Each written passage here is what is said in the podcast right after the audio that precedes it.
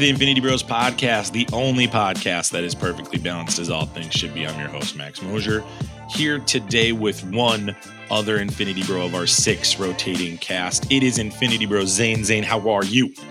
I am doing fantastic. Just a, beautiful morning here in uh, Minnesota. Uh, ready to talk about some Last of Us. And, you know, it's not uh, super often we do these morning episodes, but I kind of like it because I'm kind of more in my prime. I come home from work. I'm kind of in that wind down time, and you know, I had a lot of that, a lot of the time at work to think about what I'm what I'm going to say and want to talk about. So I'm I'm ready. I also like that we don't get the dark red shaded room that you live in that looks like you're a secret Russian agent or that you live in your mom's basement. You just like red light bulbs. I'm just really thrilled that. Well, you do know that like the the red light is because it's a Darth Vader lightsaber light. Like sure. that's why it's red. Which I mean, it makes sense. But I mean, yeah, because I gotta have all these like darkening curtains because it's like I sleep during the day, so I gotta get my room as dark as possible. And so when it is dark out, it just makes it even darker. So you're a night owl, overnight guy, big overnight guy. Yep, big fan. We got a jam packed show for you today. It's a big week here on the Infinity Bros podcast. We're not going to lie to you. This is episode 156. Episode 157, I think, is going to be out in the next 72 hours. We're going to be reviewing The Mandalorian, season three, episode one later this week. Very excited to review that. It's a big season for two people. It's Jonathan Majors, who's got Creed, and obviously Ant Man just came out. And then it's Pedro Pascal, who is just dominating television right now with The Last of Us and The Mandalorian. So I'm really pumped. Uh, if I was him, I would be spending all the dollars right now to celebrate myself because he has earned his paycheck here. Zayne, on a scale of one to six, how excited are you for the Mandalorian season three? What are your expectations of this coming into the week? Well, I mean, it six out of six if we're keeping it on scale. Like everything we've had from season one into season two, like the show hasn't missed a beat. It has hit the expectations and, you know, even gone beyond it when it needed to. And so, yeah, I'm very excited. I am pumped to see as it kind of expands more into the universe of what we're getting. Um, you know, get more running because, like, yeah, what are you gonna do? You got Grogu back, you know, and like, what kind of adventures are we gonna go on? Like, what are we gonna see? And from you know different pieces that we've gotten and what we've seen. It's just like you know there's the, the big rumors and everything of like hey are we gonna get ezra bridger? Are we gonna get this? And it's just like i'm very hyped for that because to tie in the rest with what we had with rebels to kind of bring all this together again it, it's fantastic. I like Filoni and Favreau are been wonderful with what they're doing with this and so, yeah, I am totally ready to see what they give us for season three. It's a smorgasbord of content if you're a Star Wars person. I think it's going to be great. I, I am not a Star Wars person. If you've historically listened to that, you're throwing up because I'm saying it again. But if you're a new listener, I, am excited. And I, I, I will be on, I think I'm going to be on the first episode. I, it's the only show that uh, for Star Wars that makes me geeked to watch it. And I'm like, I haven't even watched Andor yet. Uh, but I have watched an episode of the Boba Fett series to prepare for this Mandalorian show. So like that just says everything about the Mandalorian. I can't wait. And uh, but it, you you didn't tune into this episode to listen to Star Wars talk. That's just the preview for the episode later this week. The teaser, the appetizer. That's the appetizer. You tuned in to hear us talk about The Last of Us, episode seven, Left Behind. This is directed by Liza Johnson. Last time you and I got together, Zayne, we did not realize the director that we were talking about was such a big deal. This time I took the uh, time to look up the director, and I can tell you Liza Johnson is not well known. She is only known from my perspective of Room 104, but she also is a Silicon Valley director, Zayne. Oh, oh, okay. Yeah, so she automatically gets my uh my personal vote of like, okay, you're all oh, right then. Okay, yeah, we'll take you. All right and if you're just, if you're a Barry fan, I know Barry and we what we do in the shadows, which I have not seen. Those are big series as well, but um, not really. I think well known outside of those products. But this is her directing time in this. This one, obviously written by Neil Druckmann, Craig Mazin, as always. We talk about those every time. Pedro Pascal, you know him. Bella Ramsey, Ellie Williams. I'm very excited to talk about her in this episode with you, Zayne. And this features the introduction of Storm Reed, Riley Abel. I'm going to talk about her in a little bit. Uh, Terry Chen and Ian Ros- Rosilo? Rosilo? I don't know. I always have to mispronounce a name if, if I'm reviewing an episode. It's, yeah. They're in it as well. Very short cast, only like seven people in this, and two of them played infected people. Yeah. Short and sweet. This is like about as much of a bottle episode as you can get from The Last of Us. All I can think of is you saying it's a bottle episode, is that episode from Community. Like, Abed, we don't know what you're talking about. It's a bottle episode. Super meta. if only if only Ellie spoke like Abed, this show would be so much better. I'm kidding. The show's already really good. Up through six episodes, Zayne, before we get into spoiler reviews and talk about the show and break it down, what have been your thoughts on this episode or on this series so far? You, have been on a couple episodes with us to talk about the show. Obviously, you've played the game. I have not through six episodes coming into this episode, what's your rating been of the series? My rating as a whole has been a six out of six. Like I've loved what they've done. I've loved the story that they've told. Um, I know that some people have been knocking on it for a lack of action, but we knew that coming in, and it has enough of the story that it's telling that they've. I feel like they've used the action in the spots well when they've needed to. Um, uh, so for me, so far, it's six out of six. Like I think, in my opinion, for what it has been, episode three's been the only weak point. Um, there's definitely been better episodes, but all it, you know, through the whole course of of what we've had and the story it's telling and what it's accomplishing, it's six out of six because it's telling the story as it should be told and what it's hitting the points, it's getting the emotions across it's conveying what you'd want to see from a video game adaptation, and I think it's doing that very well. And for that, for me, I give it a six out of six. I was on the episode three discussion episode, and you kind of referenced episode three. A lot of the critics loved it. Remember, they had access to that episode before everyone else. So there's a lot of hype around that episode. And I came on the show and I said, Hey, I really enjoyed the episode. I gave it still like, I think, a 4.5, which I would still stand by out of six. We'll get into our rating system in a bit. Forgive me if you're not familiar with that. But I had articulated at the time, I really want to see Joel be a badass. I really want to see him really thrive. I came on a later episode and, and retracted that statement. And I've been very pleased since episode three with how this show has gone. I think episode three to me was a true filler, fill in the gaps episode.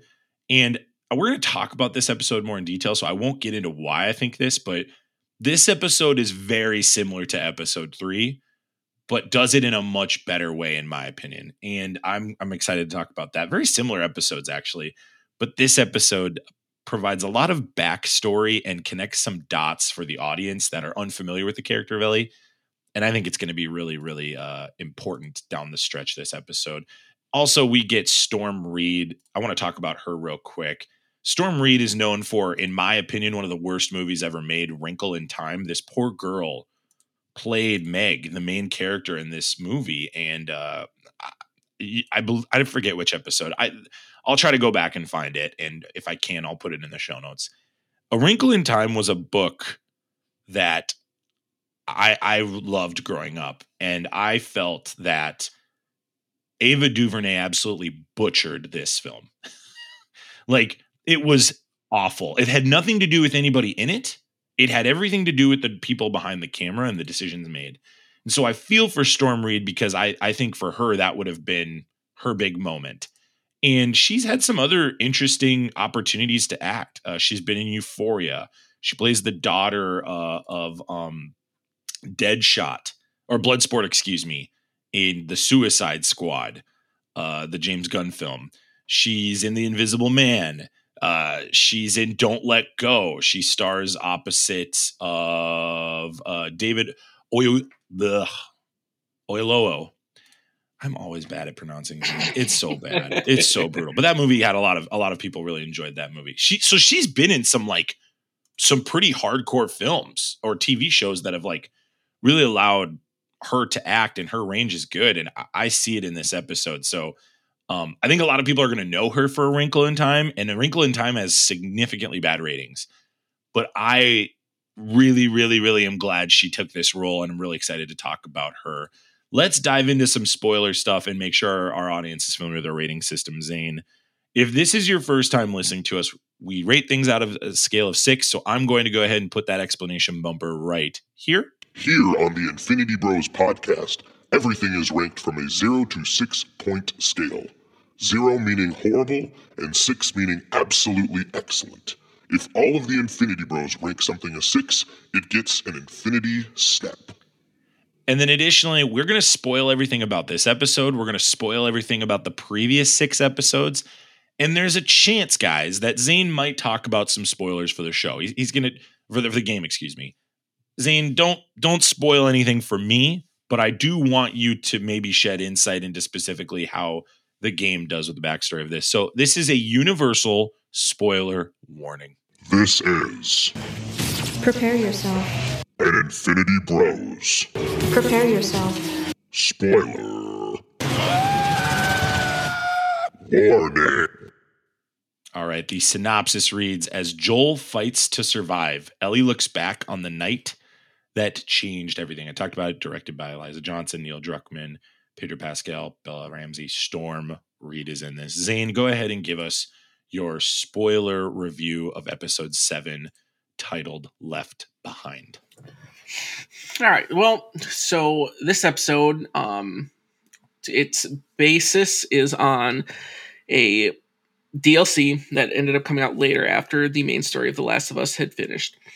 Uh, the same name called Left Behind, and it actually does. Uh, this episode does a very good job of following the story of what happens. Um, I do have some issues with it. Um, uh, personally, I think the way the game did it was better than what this episode did. Um, I think it's it was a little bit of an odder because of like where it tracks in with the whole story. Because again, like I said, it's DLC, so you've already finished the game, then you come back to play this, and so it is kind of odd that of they just added this in um, where it is in the story wise.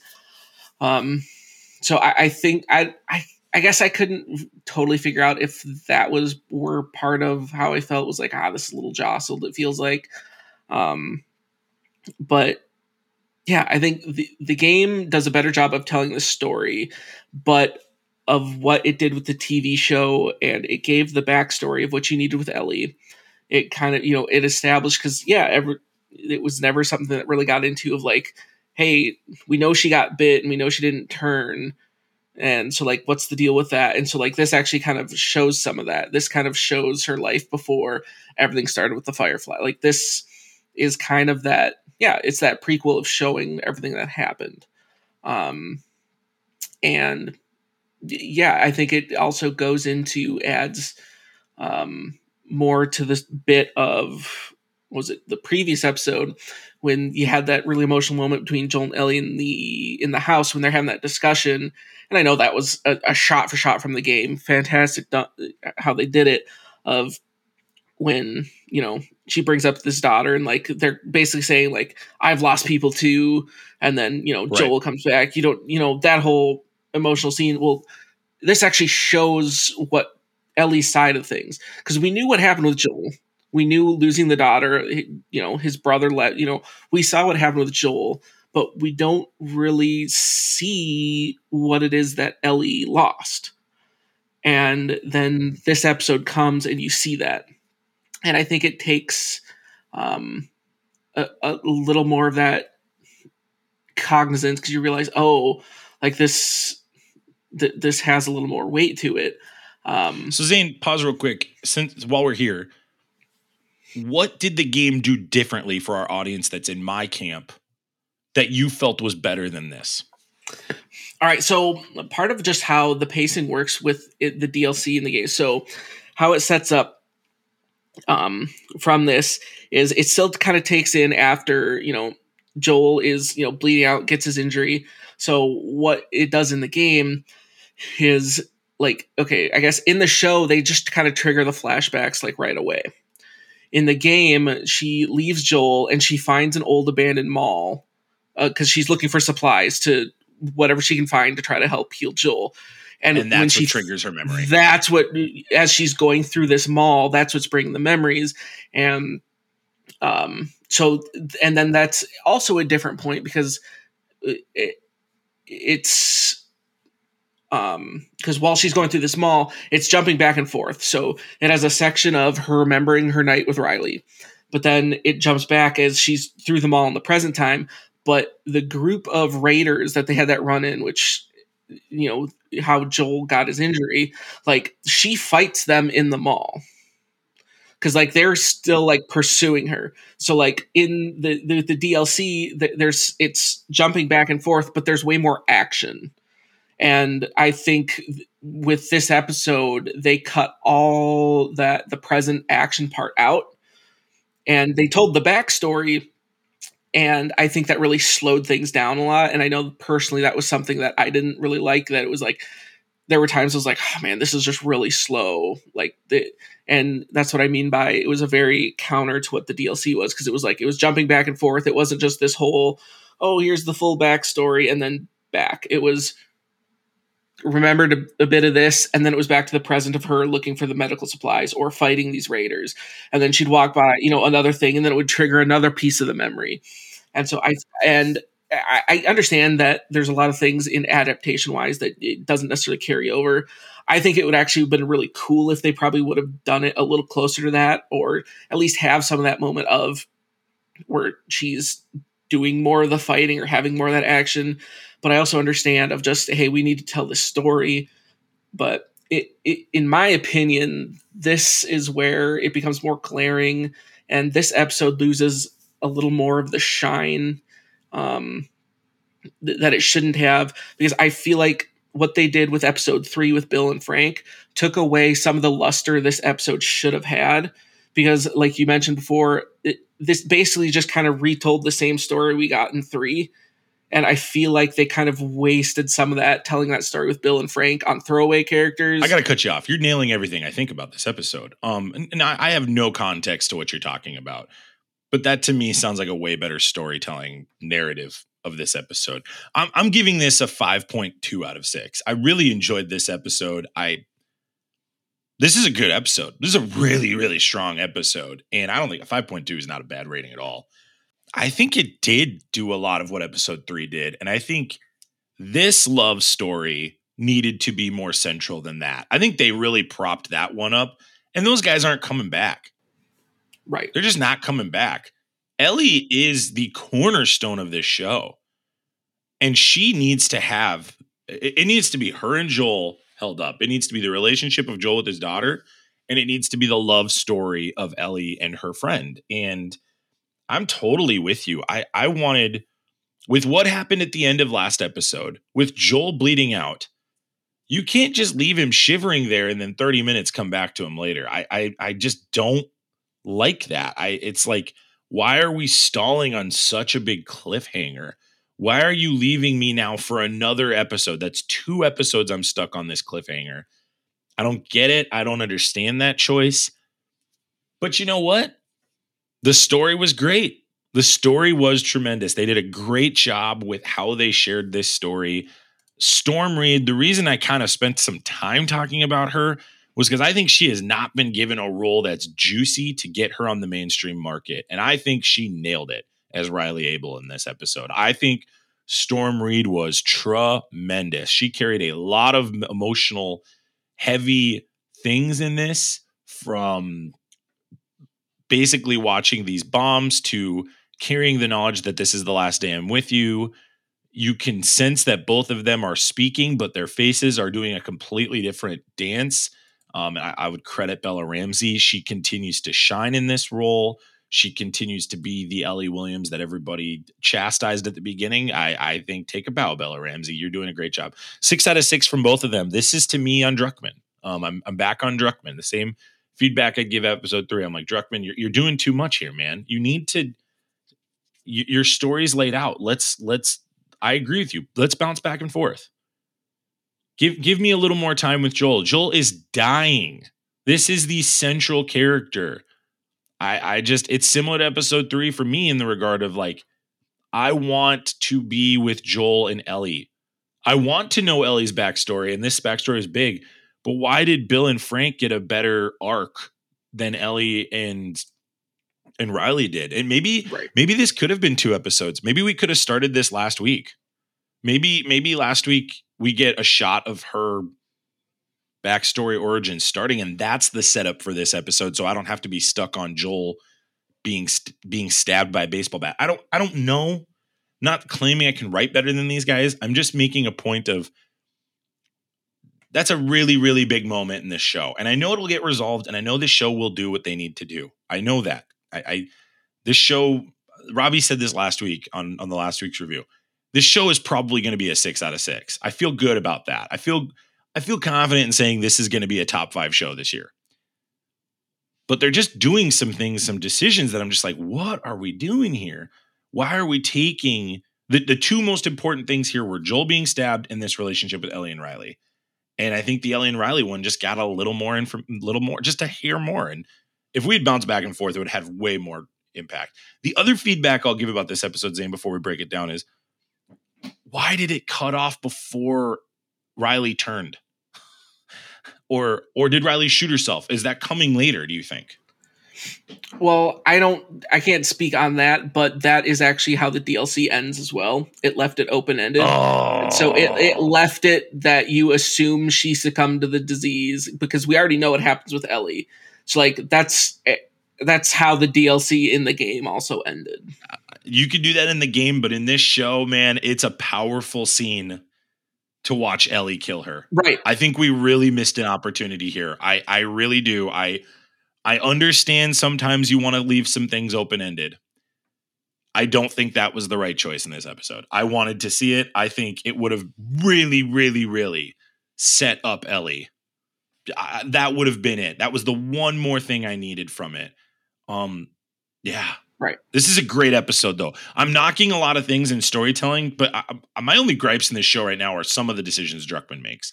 I have no gripe with any of the actors. I have no gripe with any of the directors. Every director has shined. I think Liza Johnson really did a great job in this episode. Her shots are really tremendous.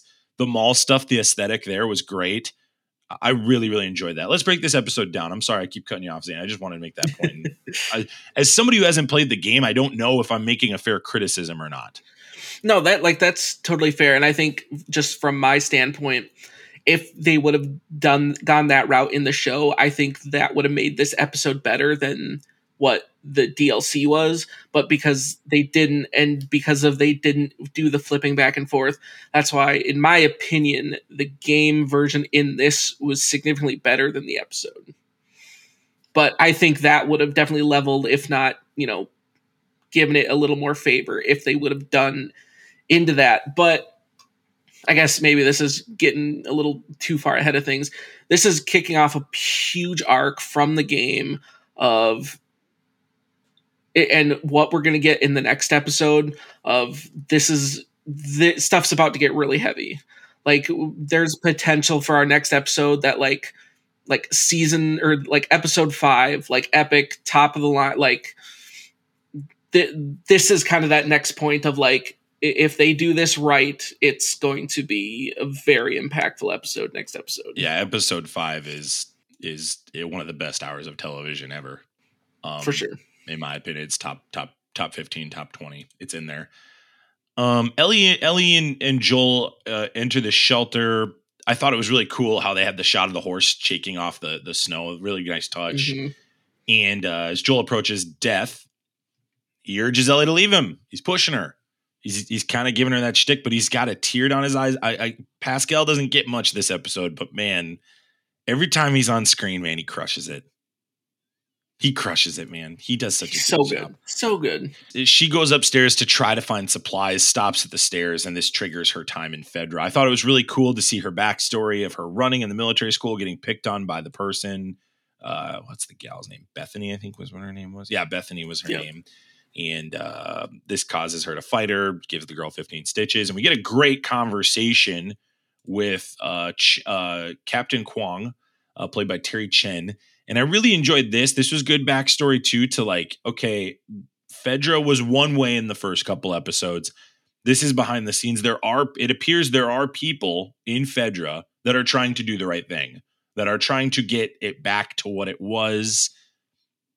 But also there's a heaviness to like, look, this is the path. You can either and we find this out later with with um uh with Riley's character that she's sewage duty. You can either be on sewer duty or you could be an officer and have a comfortable life. What would you like? And the juxtaposition of those conversations on what Ellie's going to be. We obviously, as the audience, know her path is going to be the hero that she doesn't necessarily want to be, as she talks about in this story. Um, I really enjoyed that Zayne. I really think that was a wise choice by by Druckmann to do this, and I thought it gave great understanding to Ellie's life before she took this journey. It makes more sense why she was so Marlene and Marlene earlier in the show was pushing her to do this, and she was like, "I don't want to do it," and I was like, "What are you talking about? This is so important. Like this is a cure." And I really that that to me put filled in some dots and and obviously the relationship with Riley. What did you think about all this backstory, kind of like Fedra behind the scenes? We've seen the fire fireflies, we've seen these other rural areas, we've we've learned about Joel. We're gonna get to Ellie here in a bit, but what did you think of Fedra's backstory a little more? From the aspect of the game here, then pivot to the show. So from the game, there's a really good job of switching who you view as the bad guys are. And so I feel like then coming to the show, it's just like, oh man, you just straight up like oh it's it's it's fedra they're trying to create order and they kind of have that early on. But then as you move on and what is it episode four and then everything in kansas city with you know kathleen then you realize oh there's people that that fedra was doing stuff very poorly and it ticked a lot of people off and there was an uprising. And then you like so like you said like there's very much some people in fedra that like hey we're trying the best we can but there's also the instance like these guys have kind of flipped the script and they're doing their own thing. Um, not trying to jump ahead, I'm sure you'll touch on it, but the the bigger impact for me on that is kind of that conversation as they're overlooking the mall.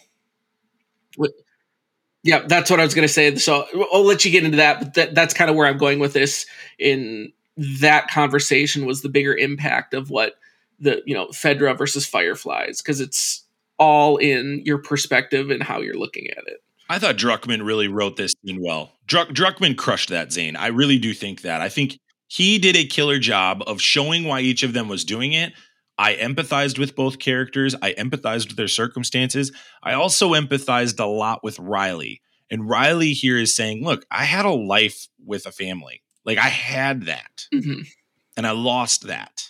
She says that kind of towards the end. But the overlooking of the mall conversation was great because it's like, well, what are you going to starve? What are you going to bomb people? Like, it's just such a great dialogue of both of us have a smoking gun here. Nobody here is innocent.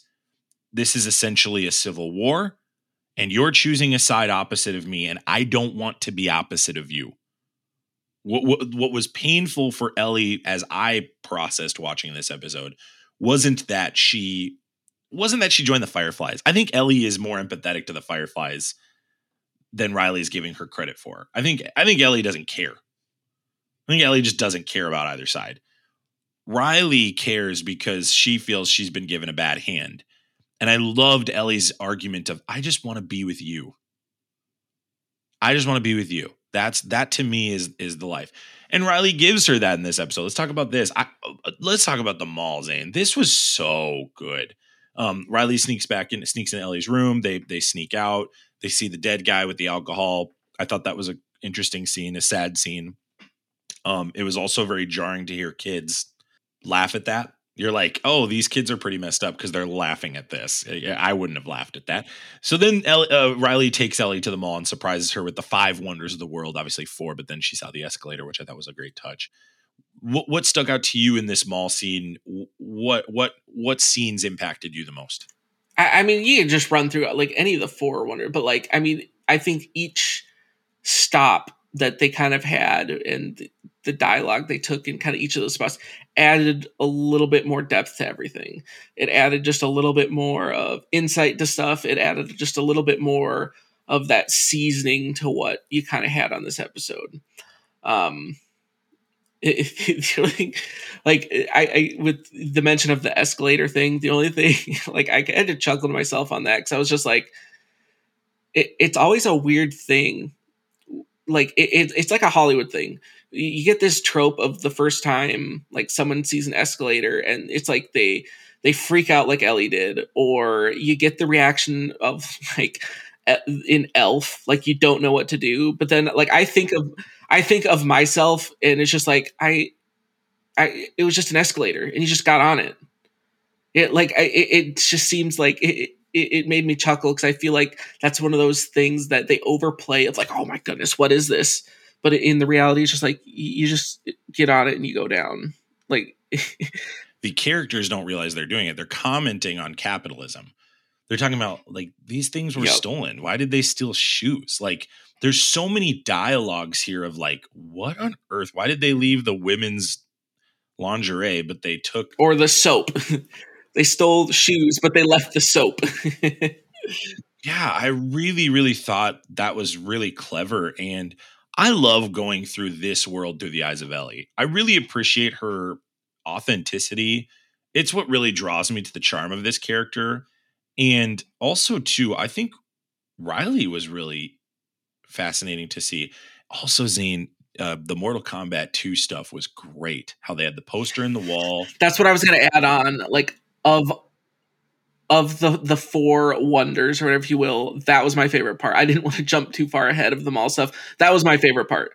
Like the fact that and like if you watch kind of the after episode, they kind of uh, I think it was Mazin or whatever kind of explained a little bit on that of that was the whole point that the Mortal Kombat 2 poster, like coming from Ellie, like it, it was just a poster she had. This wasn't a like a real thing. She'd never actually played the game before. It was just this is a cool poster. And then that's what kind of added that depth that Riley's like, hey, here's this Mortal Kombat 2. Here's this poster you've seen and hang in your room that you've never actually experienced this game before.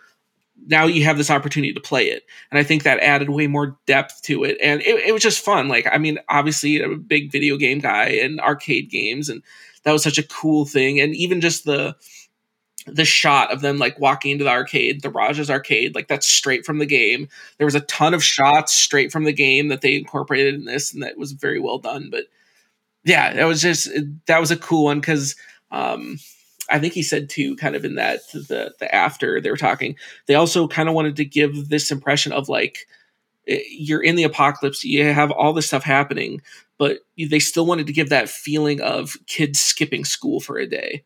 And what would kids do? And i thought they nailed that. What would a kid do if you skipped school for a day? You'd go hang out at the mall. You'd go to the arcade. Ferris Bueller's Day Off. right.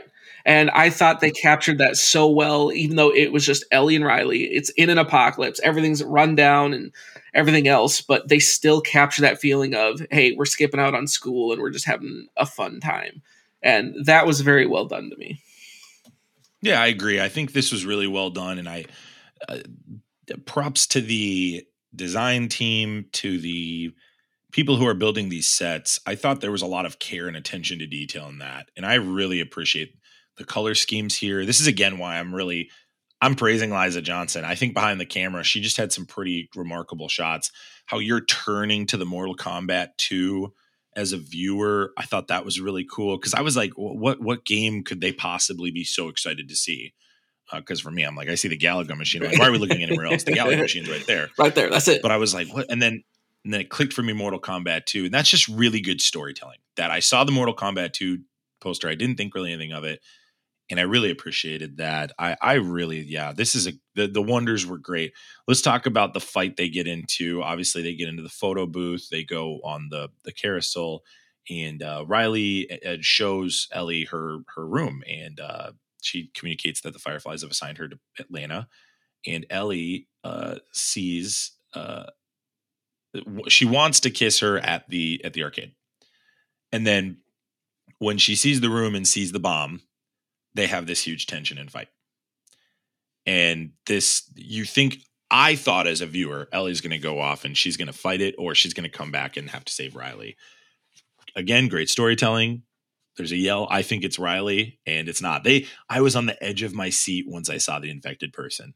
Like I was just all I couldn't pay attention to them. I was like looking behind them the whole time, which I don't know if that's necessarily a good thing, but it, it is what it is.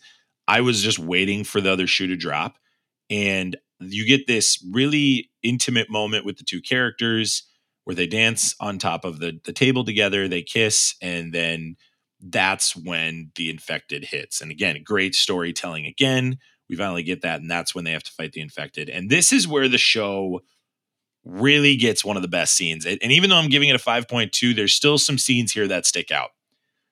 The scene when they both realize they're bitten was one of the most authentic zombie bite transference scenes I've ever seen. I felt it was full of emotion. This is the best scene to date from Ellie Williams, Bella Ramsey's character.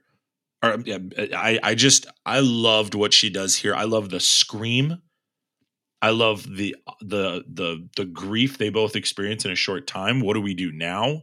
And I loved how she pro- that that's where we bounce back for a half second and then she goes back. She's hitting everything. She's hitting everything and breaking. And then Riley goes, You can hit stuff over there. What do you think about that scene? Yeah, like it was a very powerful um, scene to watch because, yeah, it's just like, and just seeing the two different reactions on it. And, um, and I, I know it was, I don't remember who's Druckmann. I think it might have been Druckmann that was kind of explaining some of this afterwards and because it's like yeah it's it, two very different reactions how you know ellie you know freaks out and hey we're gonna break stuff and whereas riley's just like this is uh, like this happened and through the conversation they have and what he said um eh, this like i always watch the after like the after episode stuff I, I feel like this one really poured way more insight into a lot of the things but um, what he would pointed out, and it like I kind of picked up on it through watching it, but it like completely clicked after he said it, was that the reason why there was such the difference in reactions is because Ellie had never experienced the true loss before, whereas Riley had. And so that's why Riley could accept it and Ellie couldn't. Uh huh. And so that's why Ellie was freaking out and smashing stuff, and Riley just sat there and like the conversation they have of just like you know this oh, is just how so good. this yeah. is just how some people go. It's because she's had to deal with loss and Ellie hasn't, and this is where I'm saying uh, of like the whole point where it loses some of that luster of jumping back and forth is because that's where it clicks then with Ellie of why she is needs to fight so much harder to save Joel. Yeah, because she doesn't want that loss because she's scared of it, you know. There's another thing too here. This is this is a unique way to tell it. Again, there's you and I, you have seen a lot of zombie movies. I don't think I've seen a zombie movie where a character's processed a bite like that. Like the trope for zombie movies is if you get bit, it's like, all right, you got to put me down. It's you put it down or you, you hide it and then they turn and then oh or or they sacrifice themselves to to advance the characters further. Right. I've never seen it where both of them have been bitten. Right. And that was what was unique about the scene. And that and again, we're this show does a great job of it. It turns tropes on its head. When I think they're going to go right, they go left, which is clearly why the game is so awesome. But you're nailing it too. I really like. Thanks for the insight on that. I'm glad you shared that. Zayne. Sure. Where Druckmann really leaned into the storytelling here is the line that Riley said was, you know, we can't give up. If it's two days or two weeks or two hours or two weeks, we can't give up. And that was the cut to Ellie coming back. And I I liked that. I thought that worked. But I agree, you're getting more of these emotional beats, I think, articulated to the audience better if you if you go back and forth. I, I would agree with you there. Like I think this is what also really showed that like this should have been way more of the focus than what we got with three, is because they had the opportunity that they could have done the double suicide but then they were like no we're going to stick this out and see what happens and that's just a complete opposite to how they handled that end in Oh, three that's interesting too. You're right. Yeah, that is the opposite of Bill and Frank. because they were just like oh we're just going to end it whereas this they were like no we're going to fight and like like riley's line whether it's two days or two weeks like we're going to stick like that's what you would want in that scenario like like Way more impactful, way more heroic. exactly and i feel like what we eh, like it just that moment completely outshines the ending of three and that's why it just Absolutely. it, it, it makes me kind of angry that i was like it took some of the luster off this episode because that should have been the focus not with what Mm, I- not yeah. the attention and that three got like i feel like it just took some of that spotlight from this I think a character that is going to fight in circumstances where the odds are against them always trumps the depressed character every single time. yes And I think this gives even more credence to the character of Ellie. She is not wanting to be a hero, yet she is one of the most heroic characters in the show. I think Riley was viewed that way. It completely changes the view of my rela- of this relationship to me because of their her- heroic nature. And I, I think Riley, even her motivations to join the Fireflies is heroic. And I think Ellie's motivations to stay with Fedra are heroic. I think they're, hey, we could change this, is a conversation they have. And I, I think that was so much better, that hit so much more. I just wanted Druckmann to connect a couple dots. That's it. This is completely on storytelling. It is not on anything other than him. Johnson and uh, Ramsey and Reed, Pascal for the two seconds he's in it. They're great. And this backstory really fills in that gap. For I, I'm a huge fan of Ellie. I, I said a couple months ago that um, Eleven is probably on the Mount Rushmore of female protagonists. Um, and I was kind of thinking, I think uh, the gal from Alien, I would put her on there, Mhm. but I don't know many female protagonists I'm putting on there. That we're starting. This has been the era, I think, the last ten years of stronger female protagonists. I think there's a very strong c- candidate here with Ellie to be one of the main female protagonists in fiction moving forward and I I'm really excited about it. And I think uh, th- this is a really cool age when you see Eleven and Riley, and I'm sorry, uh, Eleven and um, oh my gosh, I'm Ellie. mixing up names. Ellie, Eleven and Ellie. That's really exciting.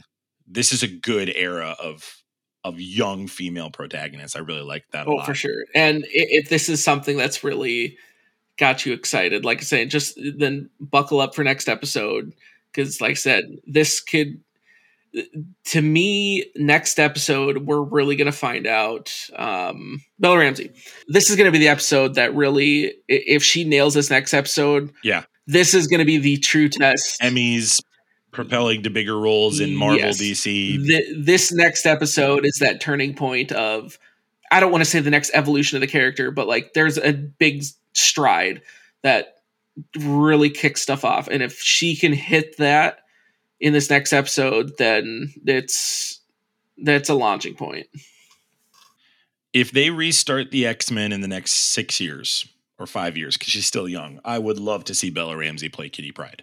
oh that'd be fantastic I think she has the chops to play Kitty Pryde. I think she's tough, and I would love to see her. I would love to see if they reboot the when they reboot the X Men for her to be Kitty Pryde. I've I've seen her the whole time as this, just running through walls and being crafty and nimble. I that's the character I would love to see. and give her and give her Lockheed. That's what I'm saying. Give her actually give her Lockheed. Don't do what they did in the New Mutants. right Yes, amen. Absolutely. Um, this ends with Ellie w- picking herself up. Again, we talked about that heroic beat earlier. She sews up Joel, and that's our final shot is him just taking a brutal scene. No alcohol to clean her wound. It is brutal, man. And that's that's where Pascal's Pascal's showing tears and grabbing onto sleeves better than most actors will. Uh, but uh, yeah, she Bella Ramsey, this is her this is her best episode in my opinion to date. I think Storm Reed was really impactful. I'm hoping to see her get better written shows and roles. She has not been given that opportunity yet in my opinion, so I'm thankful that she got it here. And yeah, this was another great episode. The Last of Us is just absolutely tr- crushing it right now. And I'm so fascinated to see how it does against Mandalorian um next week. It's can this show end in a way that non-video game people are pleased while also balancing the act that after season 2 they're going to have to make some tough decisions on what they do in the future of this oh show. yeah for sure It's a great show. Really great show. heavy heavy stuff yeah this is this is awesome i'm really i'm really really really pleased with what i've gotten with this show this has been a worthy of my hbo max investment oh absolutely for sure yeah this has been it this has been it so yeah well uh, any other comments on this episode left behind before we go zayne Well, I guess it's just a super random one. I just want to throw in there. Just in the uh, the actual DLC, she doesn't just find needle and thread. She actually finds a med kit, oh okay which makes a little more sense than just we're gonna go needle and thread and you're gonna grin and bear it. But but yeah, no, like I said, there's just I like that choice better from Druckmann. I've crapped on him a couple times today. I want. I like the needle and thread better. that's fair and like it fit that. But yeah, kind of you know circling back to what I said, it was just like I wish they would have done more of the jumping back and forth. I wish they would have done a little more action because like in the actual DLC, it's not it's one cl- it's not one clicker, it's like multiple. Which it Sure. the DLC was way more action to it. And I understand they wanted to focus on the story, but I would have liked if they would have done it a little more like they actually did in the game. But what makes episode five the best so far is that they had multiple clickers fighting. Right. They got a big old group. That's what makes that a, that's that's a huge piece of the puzzle of that episode, and I think they're going to hear that feedback for Yeah. season two. Because I I will say if there's one season long piece of feedback, it's that. Right. It doesn't bother me. I've gotten what I needed to know about Joel and, and Ellie now, so I'm Right. good. I don't need any more information about who they are. They can overcome a lot of different obstacles. I want to see more fighting because I think the budget's going to have to be bigger next season because of the hype this has gotten. Right. one last note too of viewers. Um so these numbers all come from showbuzz's daily uh top 150 cable originals. Uh 0.588 million viewers for episode 1 0.633 in episode 2 again that was an increase that rarely happens from episode 1 to episode 2 and then it increased again in episode 3 0.747 so 747 million viewers. Then you get to episode 4 increased again 0.991 so hbo crushed it the first month with this show. Had a huge dip going into episode 5 with 0.382 which was interesting. For some reason that episode struggled. Was that the episode that it was on friday? Yeah. That was the before the Super Bowl episode. Okay well there you go that that and then that that explains that number Yeah. jumps right back up last week with kin to 0.841 i'm fascinated to see what the number will be with left behind after it uh, hbo you got yourself your next game of thrones Oh yeah. I think we can say it now. At the beginning of the season, Robbie was like, I'm, I'm a Game of Thrones fan. We can't say that. We can't compare things to Game of Thrones. Honestly, I but yeah, like the way the acting has been in this, the way the storytelling has been in this, I mean, it's up there. I mean, what what you're getting outside Yeah. of that final season of Game of Thrones, story wise and everything else, like this this is up there.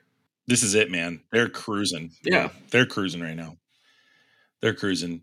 Yeah, I'm I'm pumped about it. So you can check this out on HBO Max right now. Uh, you can leave us a review at the Infinity Bros Podcast iTunes page. Help us get seen by more people. Allegedly, we can start getting passes if we get 200 reviews. Oh. Oh, You get passes to like Comic Cons and stuff. So it'd be kind of neat. if you want to see Zayne at a Comic Con, leave us a review. Say less. If there was like a takeaway review button, do you think people would do it after hearing that right now? I do not want to see Zayne at a Comic Con. I would like to take away a review. Pay fifty dollars to remove a review. Oh gosh, yeah, I'd do that. There we go. Make, we can make a little make a little profit on it. No question, I would do that. I'd delete all of them. Yeah, no question. Zayne, thank you for coming on and joining us today. Absolutely. Thanks for having me. It was a good time. Thank you, audience, for joining us wherever you listened, however you listened. Thanks for making us part of your podcast experience. Everything you can see to connect with us on multiple platforms TikTok, Discord, Twitter, Instagram, Facebook, all that jazz. It's in the link in the show notes. Uh, hopefully, I'll have that episode that I talked about a wrinkle in time on there as well. We'll see. I'm going to do some research to see if I can find it. But regardless, we love you guys 3000. We'll see you during the Mandalorian episode later this week. Love you guys. See ya. Bye. Thanks for tuning in to the Infinity Bros podcast. You can find the Infinity Bros on Facebook, Instagram, and Twitter at the Infinity Bros. Feel free to send listener feedback via email at infinitybrospodcast at gmail.com.